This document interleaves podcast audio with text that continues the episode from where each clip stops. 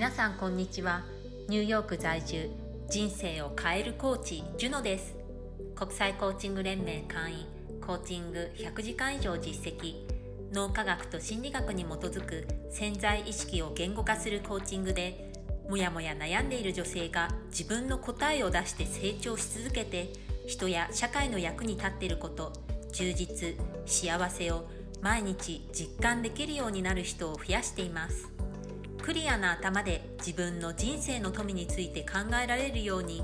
心を整えるヒントになりそうなことをお話しします。思いついたことをその場で撮ってるので雑音が入ったりしてますがよろしくお願いします。豊かな心を育てるためにストーリー朗読やいろんな分野で活躍する女性にインタビューもしています。新しい気づきや共感勇気など心を豊かにすることを自由にお受け取りください。ただいまこれであなたの人生が好転するパワー質問3選の無料 PDF をプレゼント中ですもやもや悩んでて人生を変えたい人好転させたい人もっと有意義な人生を送りたい人は概要欄にあるリンク先から受け取ってくださいね。プロフィール詳細欄にもあります前回のエピソードで自分のパフォーマンスが、まあ、良くなかったりして評価も、えー、悪くてで自分責めをしてしまう時実は環境人を含む環境が自分に合ってなくてそれでパフォーマンスが下がってしまうっていうそういうこともあるんですよというお話をしました。でそのことについてもう少し考えていて思いついたことがあるので今日お話ししたいと思いますそれは自分に合わない向いてない環境で頑張ったところで伸びしろは限られてるっていうことですで大企業であればあるほど環境とかカルチャーっていうのを変えるのは難しいんですね私は5カ国に住んだ経験があるんですけれどもそれぞれの国でカルチャーっていうのがあります。でそれをまあしかも外国人の立場で変えていくっていうのは、まあ、個人一人の力では難しいというふうに思っています。で社会も時代とともに変容していってるんですけれども例えばタバコですね私が日本にいた時、まあ、学生時代とか社会人の初めの頃はタバコが結構社会で普通に、吸われていました。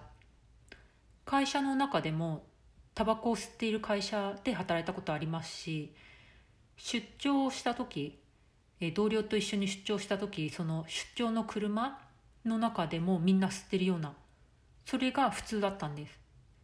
であのレストラン居酒屋とかでもタバコが普通に吸われているそんな環境でした。でも今は禁煙の方向ですよね。なので今の日本はむしろタバコを吸う場所の方が限定されていて吸えない場所の方が多くなってると思うんですね。でこれがどうしてそうなったかというと法規制ができたからです。そうやってルールを強制力のある、えー、そういうオーソリティ権威ですよね。あの企業があ企業じゃない。すいません。国ですよね。政府が、えー、そういう法規制を作って強制的に社会をそういう方向に向かせるようにした。そういう強制力があってそうなったんですけれどもそれでもみんながちょっとこうタバコ体に良くないよねって気づき始めた頃から実際に法規制ができてそれが社会一般に浸透するまでやっぱり10年以上はかかってると思うんですね。でそういうふうにある程度ルールを作ってこう強制的に変えるそういう動きがないと変化っていうのはすごく遅いんです。強制力が働いても全体をえ、こう見るとやっぱり10年以上はかかってると思うんです。なのでまあ、会社で働いている身で考えてで自分が、まあ、一従業員である場合経営者とかルールを作る立場にない場合そこでその会社のカルチャーとか環境を変えていくっていうのは結構難しいんですね。なので本当に一生かかってももしかしたら変えれないかもしれない。なのでそういう自分に合わない向いてない環境で頑張ったところで伸びしろっていうのは限られているしそこでこうパイオニア改革者みたいな感じで、まあ、周りの人とかもしかしたら経営者にも目をつけられてしまうような立場になってでもこの会社を開拓するんだっていうそういう開拓者精神のある人はまた別なんですけれどもそうじゃない人はおそらくそこでまあ頑張ったところで伸びしろっていうのは限られてるし変えるっていうのも結構難しいんですね。で変えるってことはそもそもその変える先の理想の姿っていうのを知ってないとできないんです。なのでこう自分のことを知るっていうことがまずありきで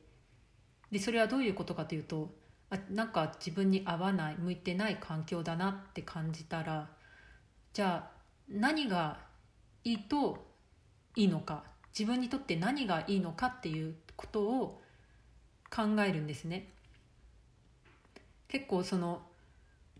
向いてない環境とかで頑張っているとこう自分を責めがちになると思うんですよね。自分がまだ至らないからいけないんだとか、うん、そういうマインドセットになりがちなんですけれどももしかしたら環境が合わないかもしれない。そう思った時じゃあ何が良くて何が揃ってるといいのか。自分は良い気持ちになれるのか。いいパフォーマンスが出せるのか。っていうことを考えると次じゃあそういう環境はどこにあるかっていうふうに探せるようになるしそういうところに自分を持っていけるようになるんですね。で私はそれを、えー、NLP コーチングでやってきてそういうところに自分の身を置けるようになりましたで NLP コーチングでその自分に合う環境っていうのを言語化してしっかり認識できるようになったんですけれどもそれをやってなかったらこう肌感覚ではなんかここ合わないなって感じてたとは思うんですけれども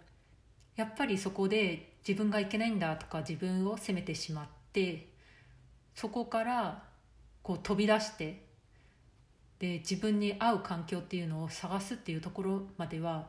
考えられもしなかったしいけなかったと思うんですよね。なのでこう自分責めをしてしまっている人はもしかしたら環境が自分に合っても合ってないかもしれないっていうふうに考えてみてそれだったらえー、どんな環境がいいのかってことを自分に問いかけてみると答えが見えてくると思います。で答えが見えてきたらそういうところに自分の身を持っていけるように行動することができると思います。このお話がどなたかのどなたかの役にな立っていると嬉しいです。ではまた何か思いついたらお話しします。